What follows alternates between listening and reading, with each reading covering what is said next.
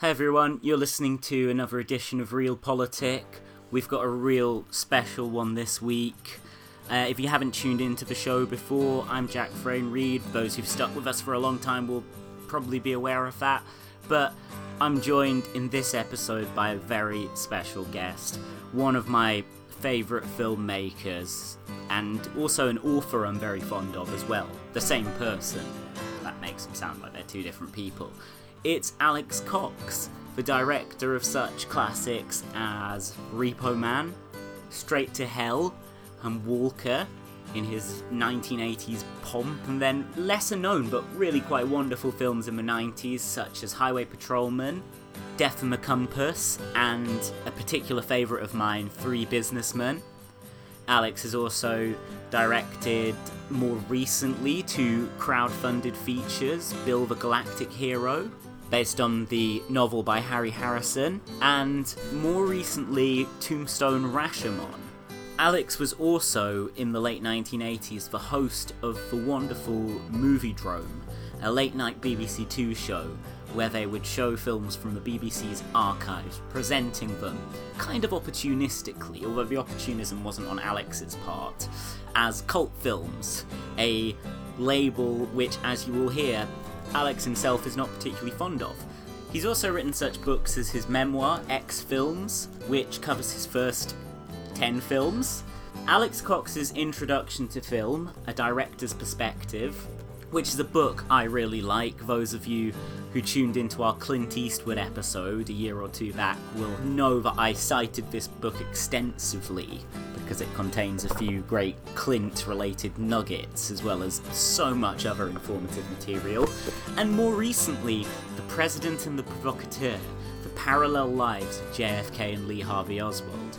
This is in addition to books on spaghetti westerns, the British TV series The Prisoner, and documentaries on Dennis Hopper's deeply experimental second feature, The Last Movie, which is called Scene Missing, and on his own attempt to collaborate with the screenwriter Rudy Wurlitzer on a film called Zero Tolerance.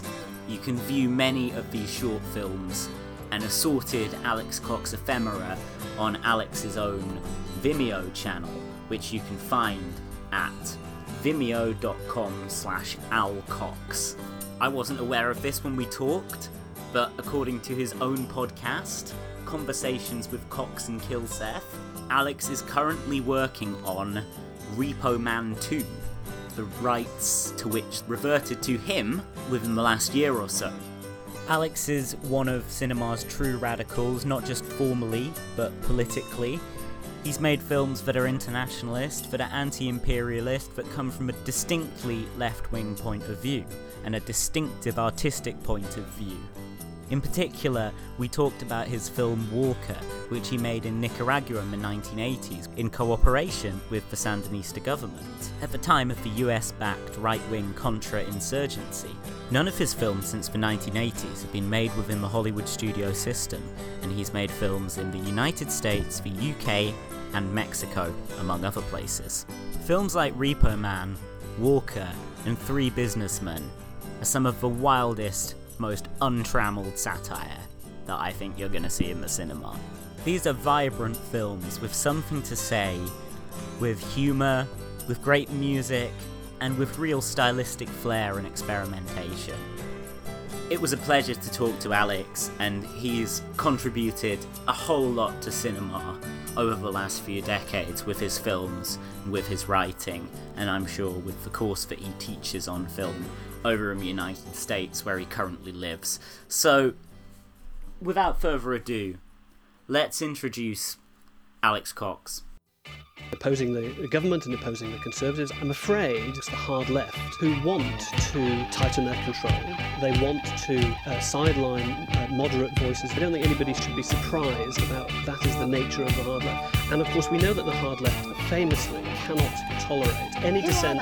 What's it? Well, we know who the hard left are, who associate with the hard left. You just said that we were right, too right wing. The hard left agenda printing money, nationalisation without compensation, that sort of hard left wing position, hard sort of left, the hard left, the hard left, the hard left, the hard left, the hard left, hard left, hard left, the hard left, the hard left, hard left, hard left, hard left, hard left, hard left, hard left, hard left, hard left, hard left, hard left, the hard left, the hard left, the hard left, hard left, the hard left, the hard left, English in quotation as railhead towns feel the steel mills rust. Water froze in the generation. Clear as winter ice. This is your paradise. There ain't no need for ya. There ain't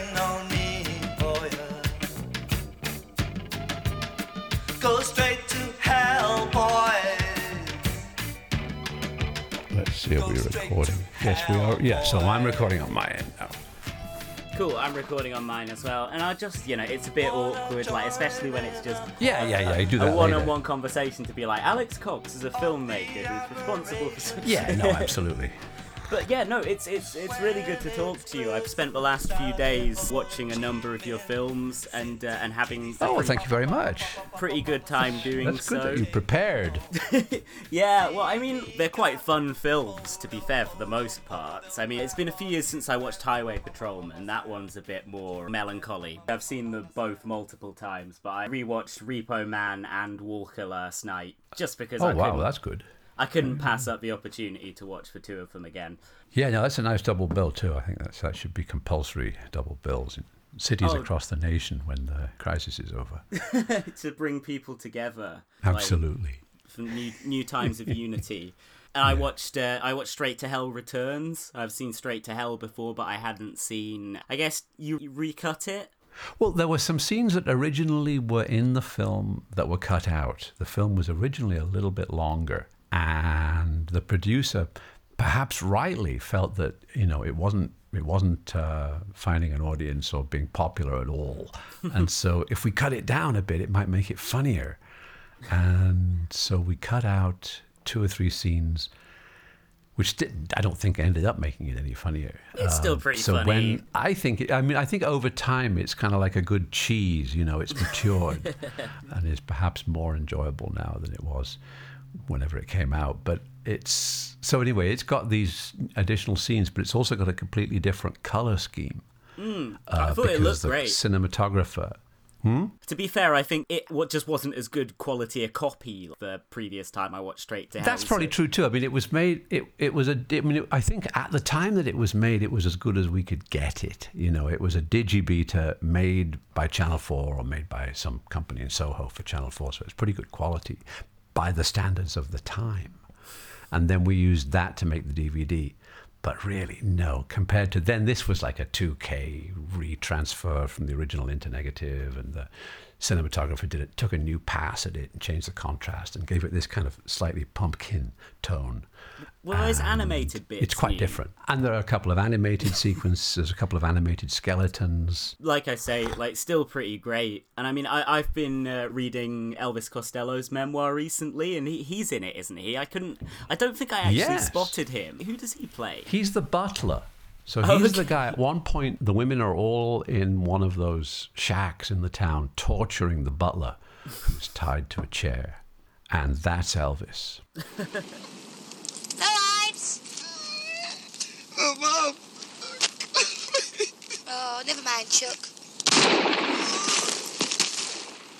He's also the guy who pours out the coffee whenever a guy comes around with uh, a little cat cafetiere and pours out coffee. That's Elvis. Oh, cool. Well, there's there's so many like great musicians in that film. There's obviously Joe Strummer. He scored it as well as appeared in it, didn't he? Or well, he definitely scored. He, uh, Walker. he and the Pogues Yeah, and the Zander Pogues. Schloss all wrote music for it. Oh, cool. And then that's Yes. even outside of just like the fact that Dennis Hopper appears in it and all sorts of Jim Jarmusch, I think, appears at one point, doesn't he? Have I just And? Grace Jones is in it. Oh, yes, of course. She's great in it. Man, you know, it's worth the dollar ninety nine or however much it costs to stream it. Hang on, I just, I, I, actually, I'm itching to talk about Walker, so I'm just, I'm just going to cross over to where I left scrap of paper, which I wrote down a quote when I was watching it last night. So Walker is the film that you made in 1987 after Repo Man and after Sin Nancy, and was it after Straight to Hell as well? Because Straight to Hell, Yes. yeah, that was, Was made. in be- 1986. Yeah, that was kind of bound up in like the story of Walker, not the narrative of the film, but how it was made, like Straight to Hell and Walker. We- Yes, because we had tried we had tried the previous year to fund a rock and roll tour of Nicaragua that was going to involve Joe Strummer and the Pogues and Elvis Costello and, and the Men They Couldn't Hang and some other bands. And it was going to be paid for by the sale of a video cassette to a record company. And what we found was, although this was a, you know, you could pre-sell these things usually, but when you were trying to do the kind of tour of the radical republic of Nicaragua during the Contra War, you know, all of a sudden we couldn't raise any money at all, ah. and so then then we were in an embarrassing situation because all these musicians had made themselves available for the month of August and hadn't taken on any touring obligations because they were going to be in Nicaragua, and so we hastily put together a film project so as to keep them occupied in August. And it was Strummer's idea that it should be shot down in Almeria because he'd been going down there for his holidays. He'd been That- staying in a, what was then a very Spain, small town it? on the yeah on the coast called San mm. Jose, and so he was a big motivator for us to shoot the thing in Spain in, in Andalusia. Uh, great, yeah, because my friend Tom, who's one of the hosts of this show, Joe Strummer's basically his hero. The Clash are his favourite band. I mean, I love The Clash, but like, Oh. uh, he really loves them. So he was definitely wanting to know about your collaboration with Joe Strummer. But I mean, uh, what's to say? You know, he did. I mean, I, we did three films together, and he was an amazing contributor to all three of them. I mean, Sid and Nancy, he wrote five songs for in total, and performed them all under different band names. And he acted in Straight to Hell as one of the leads, and wrote part of the music. He's so acted good in Walker Straight to and Hell as wrote well. the entire score. Yeah, I mean, I like I definitely want to get to Walker basically now, but Joe Strummer in Straight to Hell, I don't think he did that many acting roles, but between Straight to Hell and Jim Jarmusch's Mystery Train, he has such an iconic screen presence in those two films. I mean, his whole persona was just pretty ingenious to start with, kind of like socialist Elvis, presented on excellent definition. The socialist Elvis. That's good, but he wasn't as fat as Elvis. no, no, of course not. Never, no, like never, pri- never, never got fat. Prime Elvis. He like um, How great! Yes. how yeah, great he's he's got Elvis. he's got such a great screen presence in those two films, and yeah, he he did all the music for Walker, which is a brilliant film, and I, I just like sorry, I'm I'm, I'm very doing a very millennial kind of interview with you, where about half of it is me saying like like Oh, that's all right. That's that's hip. Don't worry. That just shows your hipness. There you go again. That was an involuntary like that I came out with no sooner had I said that. But the quote that I noted down from Walker, which I think kind of sums up some of the themes of the film, in addition to a speech that Ed Harris gives later on, where he's like, The US will never leave Nicaragua alone. He says, It is the God given right of the American people to dominate the Western Hemisphere. That's very much like the idea of manifest destiny, but obviously Walker is not just a historical film. It's drawing parallels between what was going on then with the US's interventions into Latin America, particularly Nicaragua itself. Walker led his men to the American border. Unjustly accused of violating the neutrality of Mexico, Walker was put on trial. I demand quiet! Does uh, Mr. Walker wish to make a statement before the jury decides on a verdict? Yes, Your Honor. Unless a man believes that there is something great for him to do, he can do nothing great. A great idea springs up from a man's soul, agitates his entire being, transports him from the ignorant present, and makes him feel the future in a moment. It is the God given right of the American people to dominate the Western Hemisphere. It is our moral duty to protect our neighbors from oppression and exploitation. It is the fate of America to go ahead. That is her manifest destiny.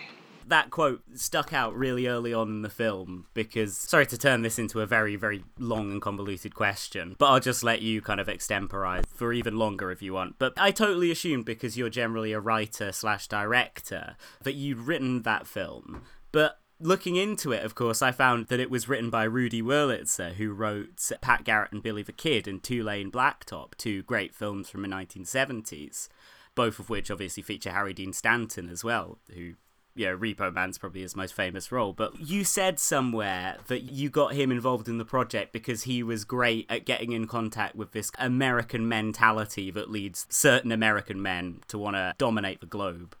Well, it seemed to me that the theme of Pat Garrett and Billy the Kid was that there were these two individuals, both of whom were seeking their own death, but they could only do it by climbing up a pile of bodies.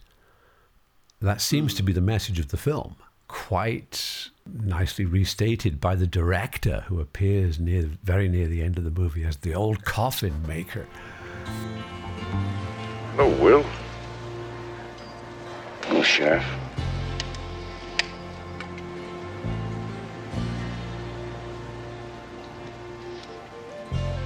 We finally figured it out, huh?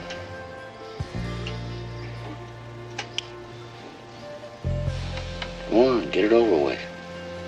And so Rudy seemed to be the perfect person to write the story of William Walker because Walker seemed somewhat similar. He seemed really to be seeking his own destruction, but he was going to take as many people with him as he possibly could, you know, um, while achieving greatness. So Rudy just seemed perfect to write that. It seemed like he really understood it. And Pat Garrett and Billy the Kid has, I don't know if you've seen it recently, but it's, Oh, I, I- think it stood the test of time. I love the film. Yeah, it's it's a great movie, and Very I, I mean, I'm, film. I'm a pretty uh, hardcore Bob Dylan fan as well, so there's obviously that factor that endears the film to me. I love the soundtrack. Well, His- Dylan Dylan should have played Billy. Do you think Bob as an actor? I mean, have you, have, I don't know if you've seen Masked and Anonymous, his film he did with Larry Charles, who directed Borat. That's very interesting. At the time, I mean, he acts in the film and he plays that character Alias. He has a number of scenes. He's he's fine in it. He fits in with all the other Peckinpah regulars. But he physically seemed so much like Billy the Kid, and that was I know that was why Rudy got him involved in the project because he thought if he introduced Dylan to Peckinpah, Peckinpah would see it. But he didn't see it and wasn't particularly keen on Dylan's music. Although then Dylan ended up writing the entire score. yeah, I mean, obviously Knocking on Heaven's Door is the hit from that, but I think the only other track with lyrics on that record is Billy, but that's a really good song. You can find great covers of that out there from uh, Gillian Welch and Dave Rawlings. I mean, so you got together with Rudy Wurlitzer to make Walker. So who was Walker? He was this American, I guess he, he was a military guy, but he ruled Nicaragua for two years in Well, the he 1800s. wasn't. he, he was a newspaper editor originally. he had been to he'd been to medical school in Edinburgh, Scotland, as as Richard Masur says in the movie, and and studied medicine there. He'd started a newspaper, a, a, a Democrat newspaper, anti-slavery in Tennessee, and had been in love with this belle of the town, who then died of cholera. A woman who was another radical and a mute.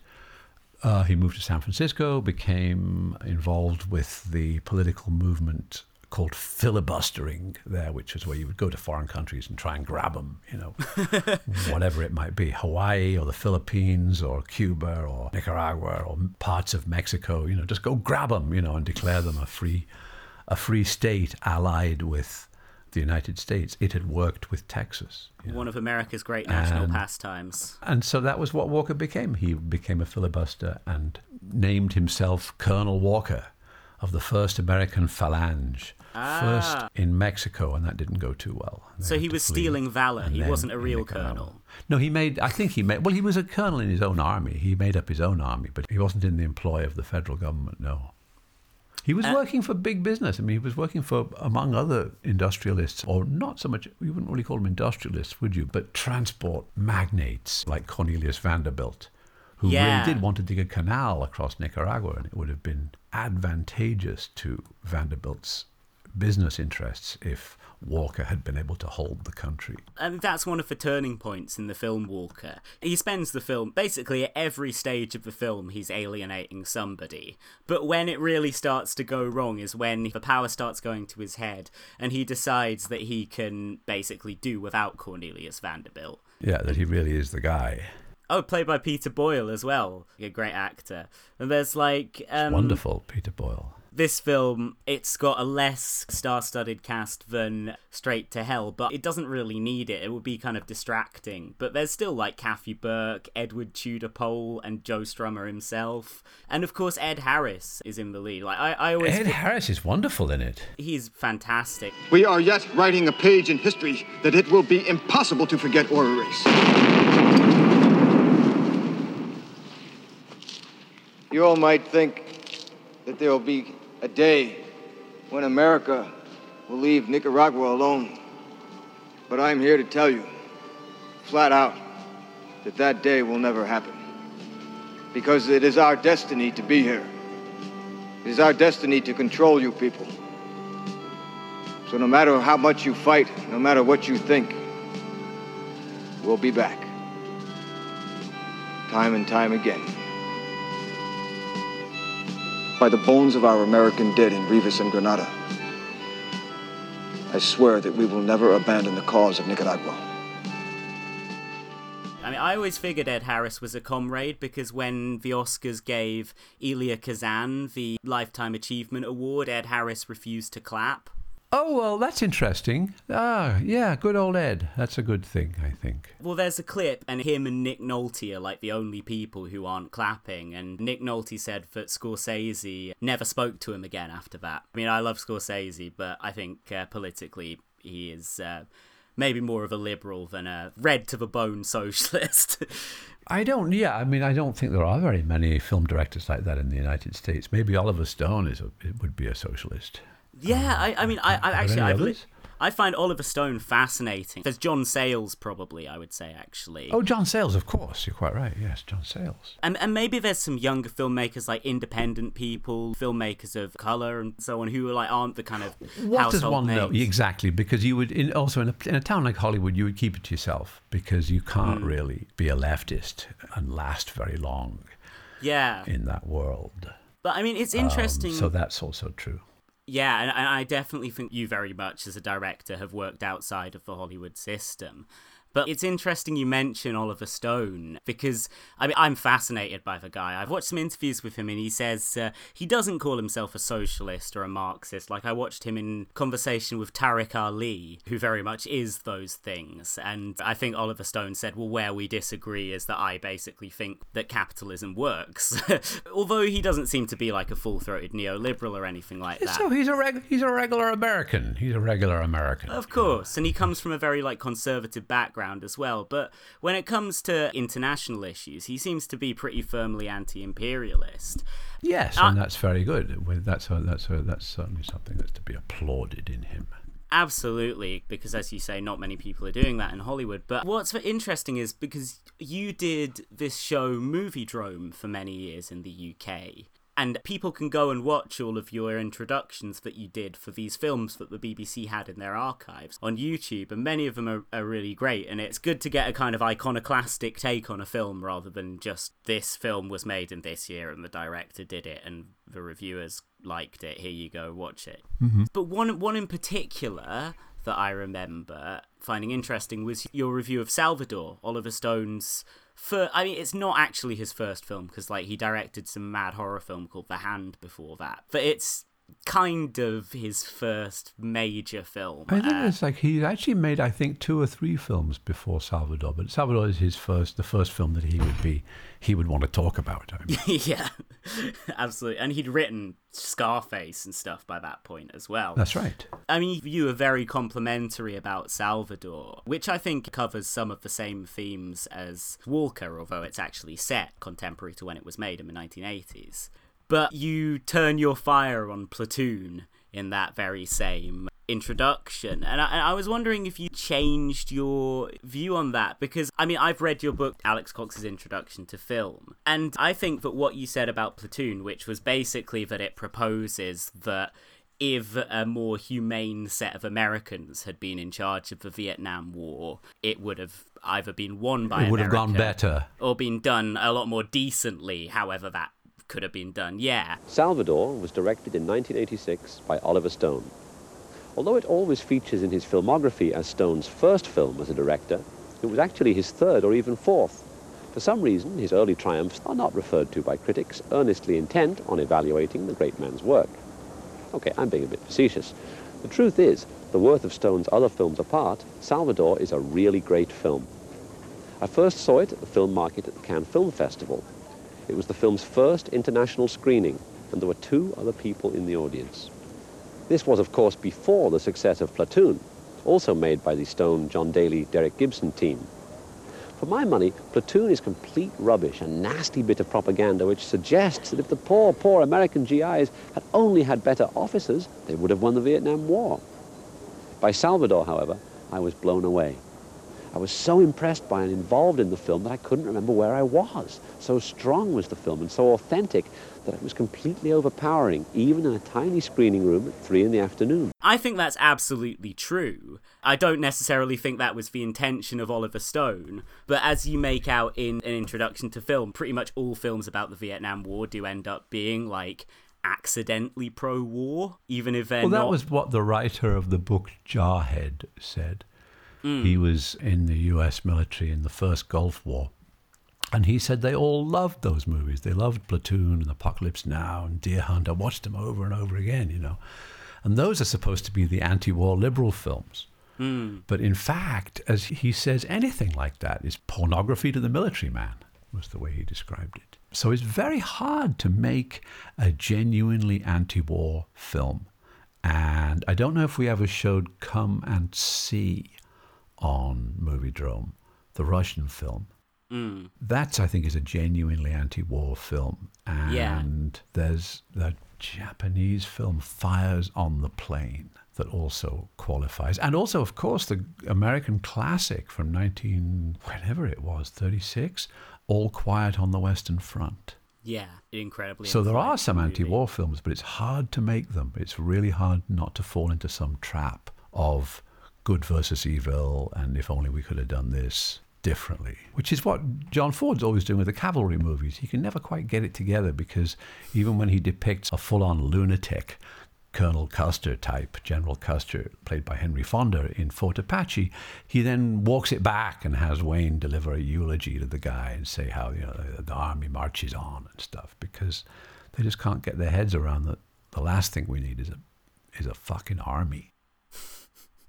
exactly. I think that Walker is pretty much an anti-war film. I would hope so. Yeah, but it's- hard to make them. It's hard to make. It's hard to depict anything without the process of dramatizing things makes them inherently dramatic.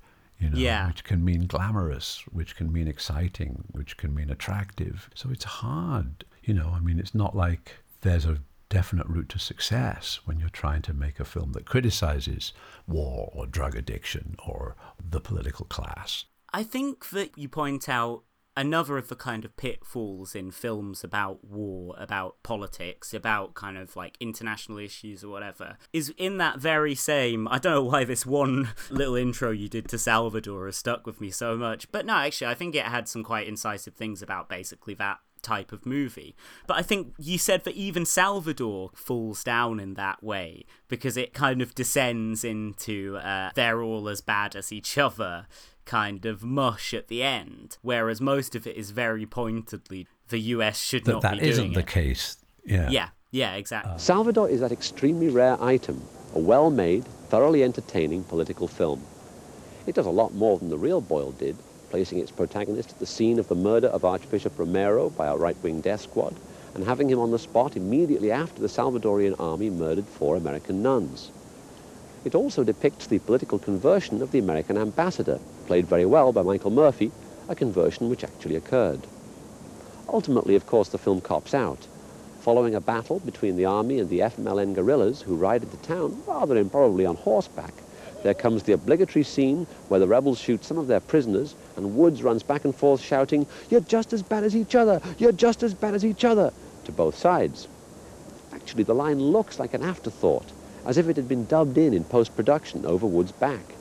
Why then does Stone, having depicted a grandiloquent, high-energy but essentially truthful series of events, undercut his own message at the end? In different circumstances, one might blame the studio or the executives, or they forced him to do it. But in this case, the production company is Hemdale, and whatever the vices of Messrs. Daly and Gibson, neither one was ever accused of being a minion of right-wing politicians or liberal aesthetics. I'm afraid it's a case of the director pulling his punches at the last minute because he's afraid to depict a national liberation movement in too positive a light. In the same way, in his most recent film, Heaven and Earth, it's not the Americans, but the Viet Cong who rape the Vietnamese heroine. This small quibble aside, Salvador is an impressive piece of work. Yeah, so it's just it's unfortunate also to do uh, a story through the eyes of a sympathetic journalist, a sympathetic white American journalist who will tell us and we'll see the, the story through his eyes, you know, whether it's the year of living dangerously or under fire, or there's always one of these guys there to guide us. And I don't know. I haven't seen, have you seen Stone's film Heaven and Earth, the one that's set among the North Vietnamese or set among the Vietnamese? Oh, you know, I don't think I have seen that one actually. That's... I'd like to see that because it might be quite amazing because it doesn't have American protagonists and so it can't fall into that trap. And no, um, absolutely. Um, and that was made yeah, when he I was, I think, really at his creative peak as well, around the yeah, time of very interesting JFK. Yeah. What What do you What do you think of JFK? It was a dark day in Dallas. November 63. Because you've written a book about. I don't mean to just, sorry, ask you loads of questions about Oliver Stone. You can lead into. Well, I think JFK is about. a. It gets an awful lot of information across. It's a quite amazing piece of filmmaking in terms of how much it informs the mm. viewer. Now, obviously, not everything that happens in the film is true because he conflates characters and things are dramatized, but a lot of the information in the film is true and is extraordinary. Hmm. And mm. I don't know that making the JFK movie, making it from the perspective of Jim Garrison was necessarily a good idea. I'm not sure that Jim Garrison was as on the ball as Kevin Costner in the movie. and I think you could make an interesting film about the Kennedy assassination that didn't have a protagonist like that the good prosecutor, the good journalist, the good whatever. I mean, that's a sort of a tendency of American filmmaking into fall into good versus evil. Mm. Oh, and his his his um, wife but, nagging him, "Don't try and save democracy. Stop it." You know. Yeah, and all that stuff. Yeah, I mean, it's not really necessary to have. I don't think it's necessary to have good versus evil set like that in movies. I mean, unless you're making a film about the Great Patriotic War against the Nazis or something. Other than yeah. that, I mean, things are very things are more nuanced than that, and it would be interesting to see a film about the Kennedy assassination that got into some of the complexities of it all. Have you seen Executive Action? The uh, film from yes, the 70s. it's interesting. That's yes, uh, it's interesting, and that suggests it's a kind of a conspiracy between big business and the government, and, and, and, elements within the permanent government to kill Kennedy, sort of a CIA oil company type matrix. That's an interesting film. And Parallax View, although it's not specifically about the Kennedy assassination, but Alan Pakula's The Parallax View with Warren Beatty is a great film about political assassination and paranoid American politics. Oh, terrific film. I quite enjoy. There's some films which are almost like proto JFK assassination. almost like somebody, say, involved in a vast right wing conspiracy may have seen them and thought, hmm, there's something in that. Like, there's this film called Suddenly from 1955 where Frank Sinatra. Oh, yes, that was the film that uh, young Sinatra acts in. And he's a young guy, a young ex Marine with a rifle who's going to shoot the president. Yeah, exactly. Right? yeah. That's a good film, I thought. And of course, Seven Days in May, the book came out before JFK was killed, but very much inspired by the discomfort in elements of the ruling class towards JFK. I never realized Kennedy was so dangerous to the establishment. And Kennedy apparently was instrumental in getting it made. He met Kirk Douglas in a food line at some gala in Washington, D.C. They were all queuing for the rubber chicken. And Kennedy taps Douglas on the shoulder and says, Hey, have you read this book, Seven Days in May? And Douglas had because it was like a New York Times bestseller. And Kennedy goes, I think somebody should make a film out of that. And he said, "We'll give you the White House if you want. If you can get that film on, and we'll let you shoot in the White House." And it was the only film that ever did, I think. The only Oh, wow. dramatic feature that ever got permission. I've got your JFK book here. Unfortunately, unlike Introduction to Film or X Films, I haven't actually got round to reading it yet. Don't It- worry, don't worry. You can save it for a winter a winter's night. to keep me company. Yeah, it's The President and the Provocateur. The parallel lives of JFK and Lee Harvey Oswald. So, yeah, can you tell us a little bit about this book?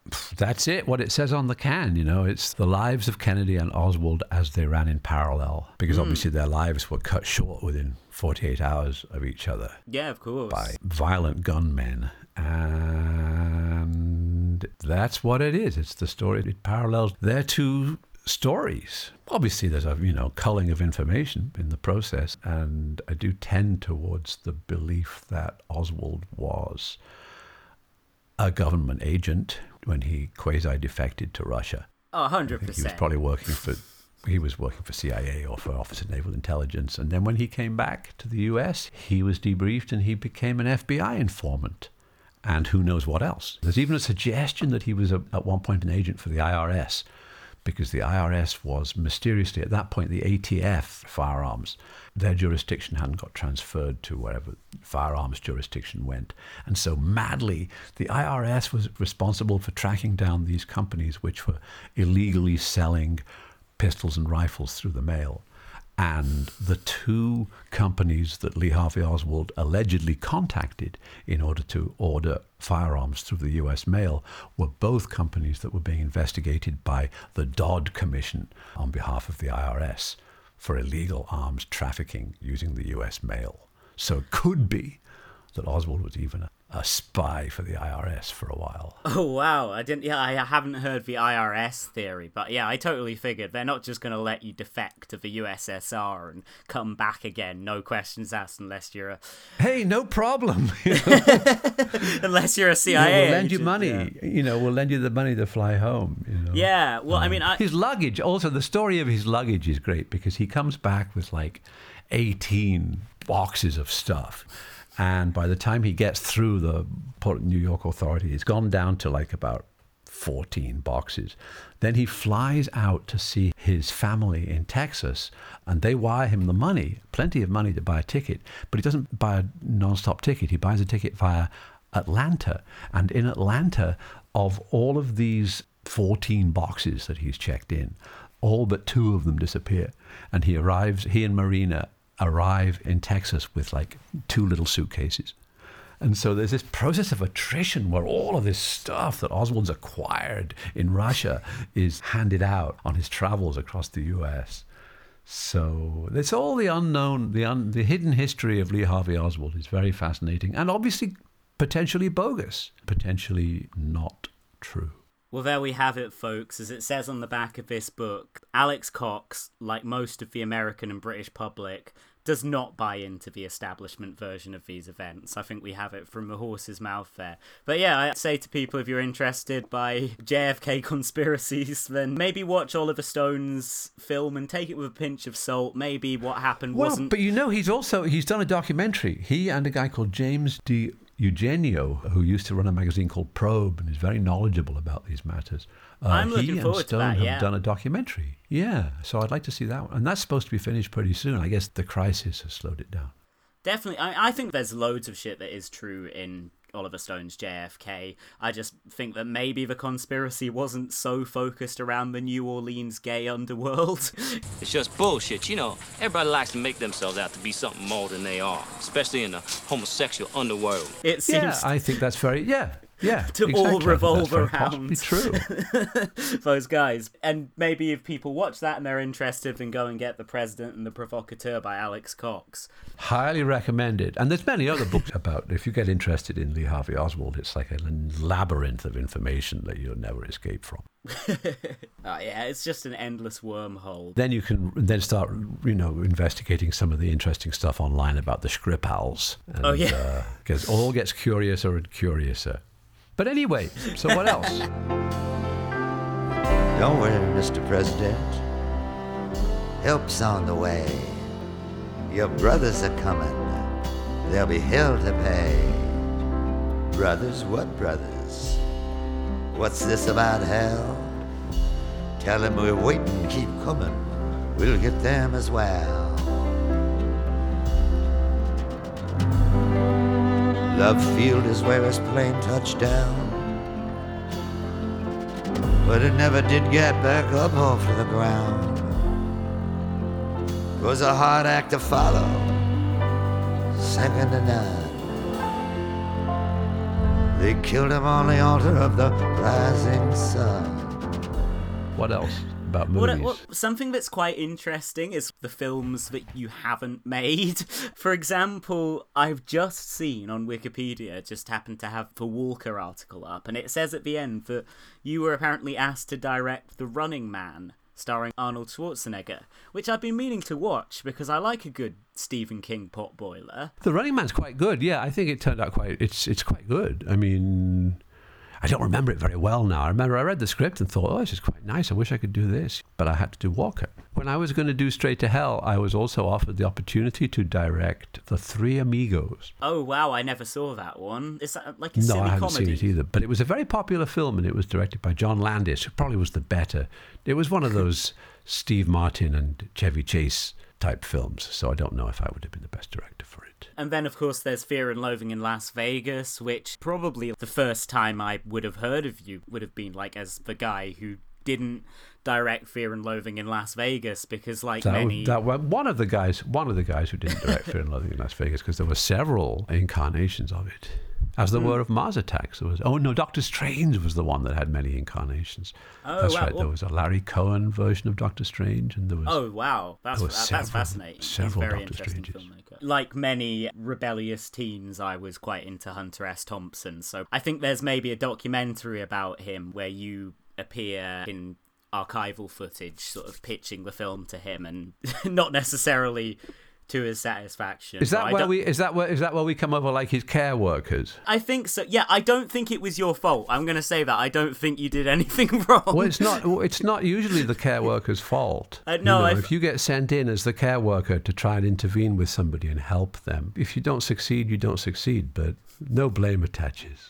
But I mean, to be fair, you seem to have been able to handle Dennis Hopper. You and your wife Tod Davies, who collaborated with you also on Fear and Dennis Loathing. and I, Dennis and Tod and I had a. I mean, Dennis is a very sensible person and wasn't awash with drugs and full of paranoia and anxiety. Dennis was over that stuff when we But worked with him. But yeah, he'd kicked drugs. Thompson was point. being constantly enabled by his Hollywood friends like Johnny Depp.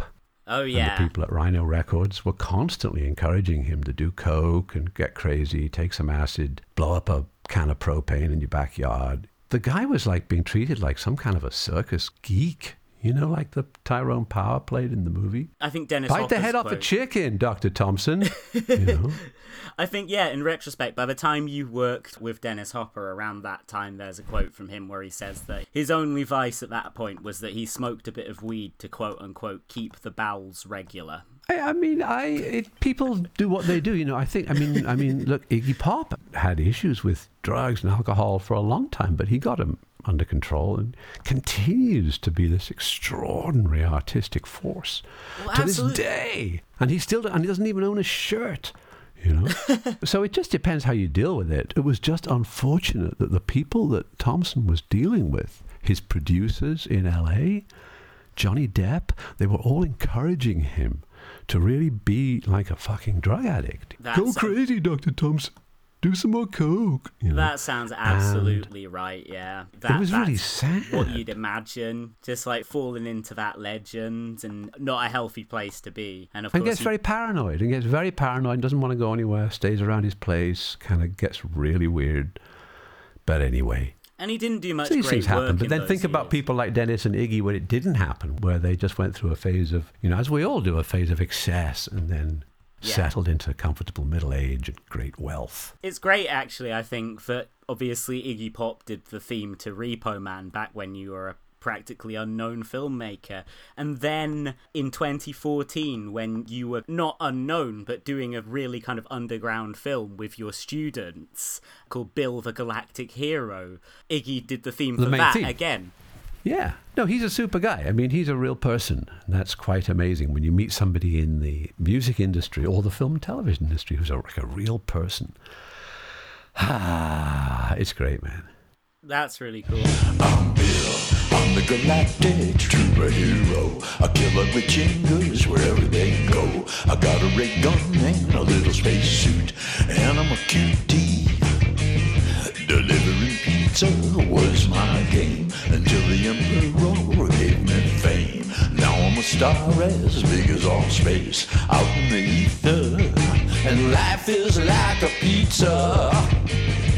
Just looking at your films on Wikipedia, something that's just stuck out to me is, I believe, another collaboration between you and Tod Davies. I'm a juvenile delinquent. Jail me. Am I right in saying this is obviously it's a parody of I'm a Celebrity, Get Me Out of Here, but it's kind of a satire of a sort of Blair era sort of ASBO panic, like people freaking out about antisocial behaviour among the youth and so on. All those things. It's all those things, but it is definitely a it's definitely a film of the Blair era. It definitely is. That's true.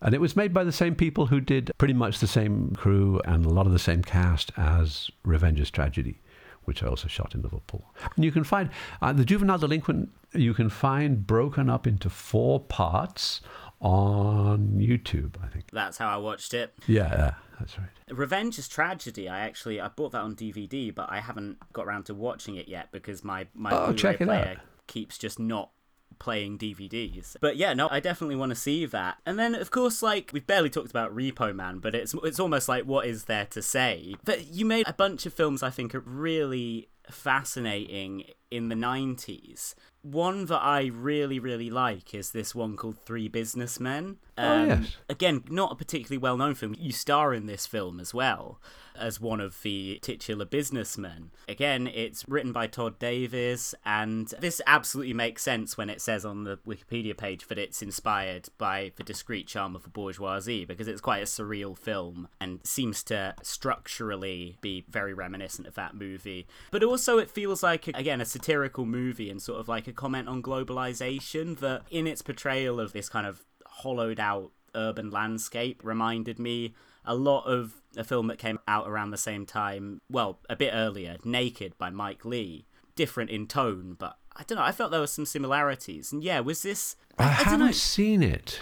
I haven't Really? seen Naked, so I don't know. You should watch it. It's a great movie, I think. But yeah, I mean, I barely have heard anything about Three Businessmen. Wow, James Gandolfini was almost in it. So I guess tell me about this film, just anything. Oh, it was funded by a Dutch TV company who wanted they were they were interested they were funding features very briefly, and they had very low budgets, but they would you know once they agreed to the concept of it, they would give you complete autonomy to do it. And so Tod had always wanted to do something along the lines of the Buñuel movie, and so she said, okay, well I'll rejig that so it takes place in like they go around the world in a night, mm. and that's what she did, and that's what we did. And it was me and Miguel Sandoval and an American actor called Robert Wisdom were the three businessmen, and there was a handful of other actors, including a Spanish ac- uh, an actor called Isabel Ampudia, who's the woman that we meet at the end.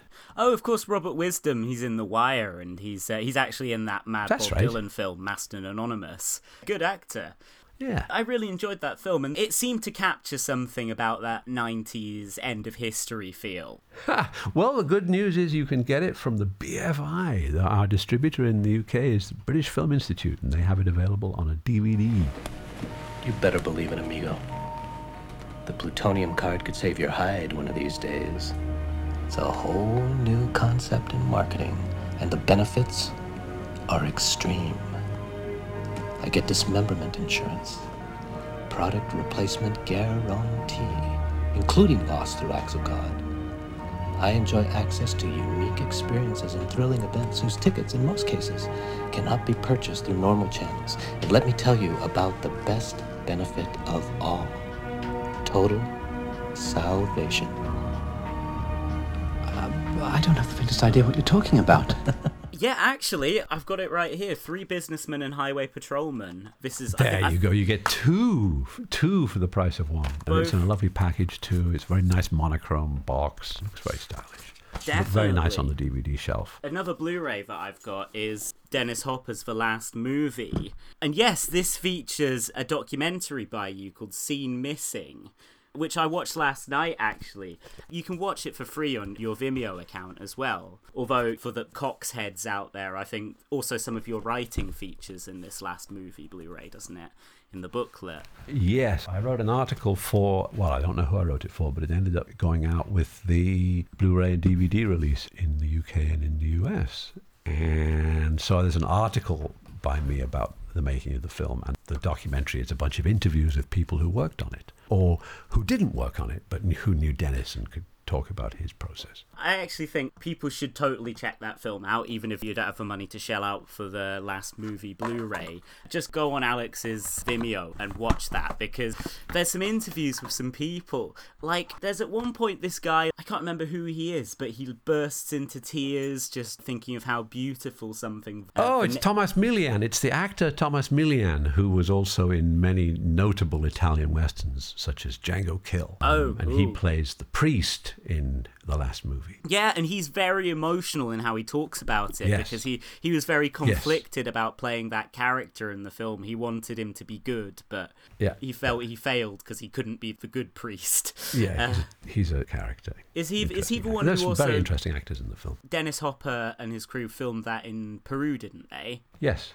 And I think it may be the same actor I mentioned. Was it him who was expressing a lot of discomfort about the almost like neo colonial connotations of an American film crew going down to film there? And he was like, there's this great bit in your documentary where he's like, all the, all the fucking capitalism and shit. it's, just- it's great. Yes, no, he's very emotional. Tomas Milian. Very good Like- actor. That's one of several interesting projects that you've done on film history. There's a great.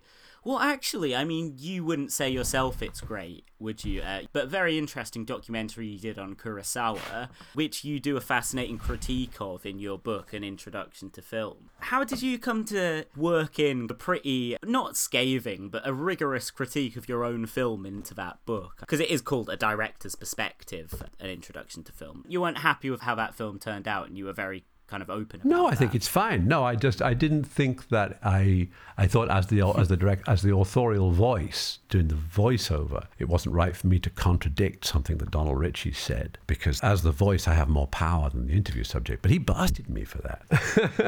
when he saw the documentary, he wrote me he sent me a postcard saying you don't have you shouldn't have done that. That's that's abuse of your authorial voice. So I wrote back and said I'm really sorry. You're right. I see my error and it was wrong for me to if you, I mean, depending on what your, your take is, I mean, because it's not an advocacy documentary. I'm not trying to reveal some shocking secret about Kurosawa. I'm just trying to talk about the guy's career and by interviewing people that worked with him or knew him. And so I have a duty to let them speak and not contradict them. That absolutely makes sense. I'm trying desperately Other not than to- that, I like the documentary. I think it's fine. I just, but I didn't think. I it, thought but it it was was very- true. I mean, Richie was right. Yeah, I thought it was very informative when I watched it, not knowing too much about Kurosawa. I, Oh, I'm he's try- great. Well, I mean, the more Kurosawa people watch, the better, because I mean, he was a pretty amazing filmmaker. And that's also another thing about the introduction to film book is that you kind of go through it and there's just so many films named. You read a few pages and you get the urge to go off and watch like five different movies. That's the And- idea. That's yeah, good. yeah. So there's some stuff like I don't think I'd seen Il Grande Silenzio, or, you know, The Great Silence by Corbucci. Very worth seeing. Before I read this, there's some excellent recommendations, and I've gone through. I've highlighted some in there, but I think when I read it, I was like, "Oh, I've got to do a list on Letterboxd of all the films mentioned in this book." But it turned out like three people had already done that, so clearly a lot of Oh, other good. people have got that bug. Well, and most of the films are easy to find. I mean, they're not all easy to find, but a lot of them you, you can track them down. And I've had queries from people who haven't been able to find certain things. Usually they can't find the Mattei affair or Toby Dammit. Mattei Affair is actually something when I was flicking through it last night in preparation for this, I ended up just rereading the whole several pages that you wrote on that. And that sounds like a, Yeah, an but f- amazing film, actually. I've got to seek that out. It's a very good film, but hard to find. And Toby Dammit, Fellini's Toby Dammit, sometimes people have a hard time finding it because it's part of a portmanteau film with a different title. Oh, cool. Incidentally, I think one of Iggy Pop's drummers is called Toby Dammit. How great. well, when I saw Iggy and the Stooges, unfortunately, it was just before Scott Asheton, their drummer, died, and so he wasn't able to attend the show. And indeed, Toby Dammit was there on drums. I, I, I, How am not sure. What, well, it was it was good. Well, it was just great seeing some kind of permutation of the Stooges. But um, Yeah. yeah, he seemed to do the job just fine. I'm not sure what the guy's actual name is, but I remember looking at his Wikipedia, and he's just played with all kinds of people under Great. Well, that's his name. I mean, that's his, if he's if. His name if he says his name, it's like Joe Strummer. If he says his name is Joe Strummer, it's Joe Strummer. Well, exact. What a great name as well. Or But, if he um, says his name is Bob Dylan, his name is Bob Dylan. You know, they, you know, people get to Well, pick. exactly. That's kind of fun. I'm resisting the urge to just be like, what was such and such like to work with? What was this? yeah, because we're getting on a bit in time now, and I have a dog here Abs- waiting to go for a walk. So Absolutely. I'll just ask a couple more things if that's okay. Uh-huh. Including, I will permit myself literally one of that type of question. But firstly, so in the 90s, I've briefly got Highway Patrolman in, which, random little digression, that came out like right around the same time that Sean Penn made a film called The Indian Runner, which is based on the Bruce Springsteen song Highway Patrolman. but Yes. actually, I really like that. Sean Penn film. His first two films as director are really good. But your film, Highway Patrolman, is great. But around that time, you adopted a kind of technique borrowed from Mexican cinema. Oh yeah, the Mexicans used to do this thing called plano secuencia, which is essentially you just run the whole scene in one master, usually a moving master, in the way that that famous scene in Goodfellas, where the camera goes out of the street, down the stairs, through the restaurant. Yeah. That was what the Mexicans called plano secuencia. And some of their directors, including Arturo Ripstein, were doing that for like the entire movie. But you can, like, cut internally within the with- shot. Well, normally they did not. Normally you can, you can Oh. do anything you like. But for a plano secuencia to work as a plano secuencia, it doesn't contain any internal cutting. Oh, that's interesting because the internal cutting is very much a hallmark of, say, Death and the Compass that you made in 1992, from what I remember. of some of that the of, of uh, depending on which time frame because there's three time frames in the film and one of them has a lot of that internal cutting and one of them doesn't have any That's another underrated movie, actually. A Really, really fascinating one. From something I haven't read, but I've heard that the source material is something that many people kind of considered unadaptable.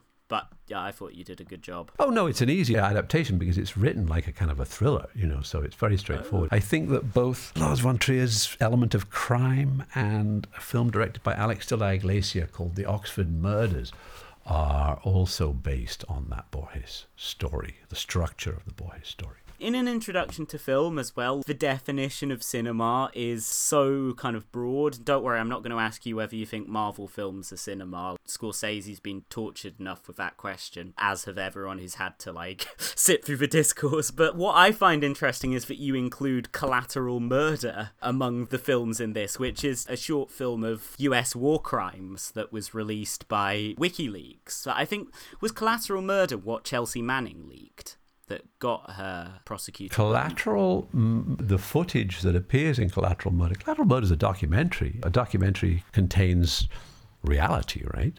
Yeah. Supposedly, but it has also, you know, beginning and an end. There are editing points. There are subtitles. There's a frame to it with a title and credits. So it's a documentary, like the other documentaries in the documentary section. But I think it was, yeah, it was part of the Iraq War release from WikiLeaks, which our friend Julian Assange is now being tortured for in Belmarsh prison. Yeah, of course. And God, I so much. To, I don't want to. Yeah, because I got this dog that's just sitting here staring at me soulfully, saying, "Oh, we've got to Absolutely. Well, well, all right. Two short things then. So, firstly, Tombstone Rashomon. This film, I'd be bad if I didn't, because I don't think we've talked about it at all. And it's your most recent film as a director. And, you know, I watched it in preparation for this conversation. So, I mean, like, obviously, people can kind of get from the title Tombstone is obviously where the gunfight at the OK Corral happened, the iconic. Yeah, you're gun- describing it very well. And the other part, the Rashomon part, Yeah, and that is obviously Rashomon. Who could have guessed it? yes. I mean, it, That's it. I, I enjoyed this film. Is there much to say about it? It's like a sci-fi mockumentary. You said it. You just described it very well, I thought. Credit is a sacred trust. It's what our free society is founded on. Do you think they give a damn about their bills in Russia? I said, do you think they give a damn about their bills in Russia? They don't pay bills in Russia. It's all free. All free? Free my ass. What are you, fucking commie? Huh? No, I ain't no commie. Well, you better not be. I don't want no commies in my car. No Christians either. Okay, right. I know you want to walk your dog, so final question. Why do you think that Harry Dean Stanton is the iconic cult film actor, like possibly the quintessential one? What is it about him that you put to such good use in Repo Man and was so inspired when you saw him in The Missouri Breaks or Two Lane Blacktop or Pat Garrett and Billy the Kid? But your question posits a thing called a cult film, and I don't know what that is. I know in retrospect certain films get described as cult films. I know that Moviedrome was described as a cult film series, but that was purely opportunistic. It was So just it was a a- question of the producer, the excellent producer of the show, just going into the barrel of what the BBC had and pulling it out and us screening it and me contextualizing it on a weekly basis. So I don't know what cult really means. Harry was a very, very good actor, a very striking actor with a real original presence. And so a lot of actors are kind of generic. And then there's some like Harry Dean or Klaus Kinski or Gian Maria Volonté or that guy Tomas Milian, you know, who are really specific mm. and outstanding and different. And Harry was one of them. Oh, absolutely. I think maybe I thought Harry Dean Stanton cult film I made the leap. A, because the guy claimed to have been in 200 films, and so many of those turned out to be cult films. And also because when I had to write an essay when I did a film studies degree on a cult film module, I instantly went to the well of Harry Dean Stanton films and wrote about him in Repo Man and so on and used X films as a source for that essay. So thank you very much for that, for providing me with some, It's a pleasure. some academic grist back in the day. It's a pleasure. And yeah, honestly, thanks so much for talking today, Alex. It's been fascinating, and thank you for all the great movies and for the fascinating writing. Very good. Well, thank you very much for having me. It was nice talking to you. Absolutely. And yeah, I hope you have a great walk with your dog now. Thank you very much. Bye bye. Bye bye.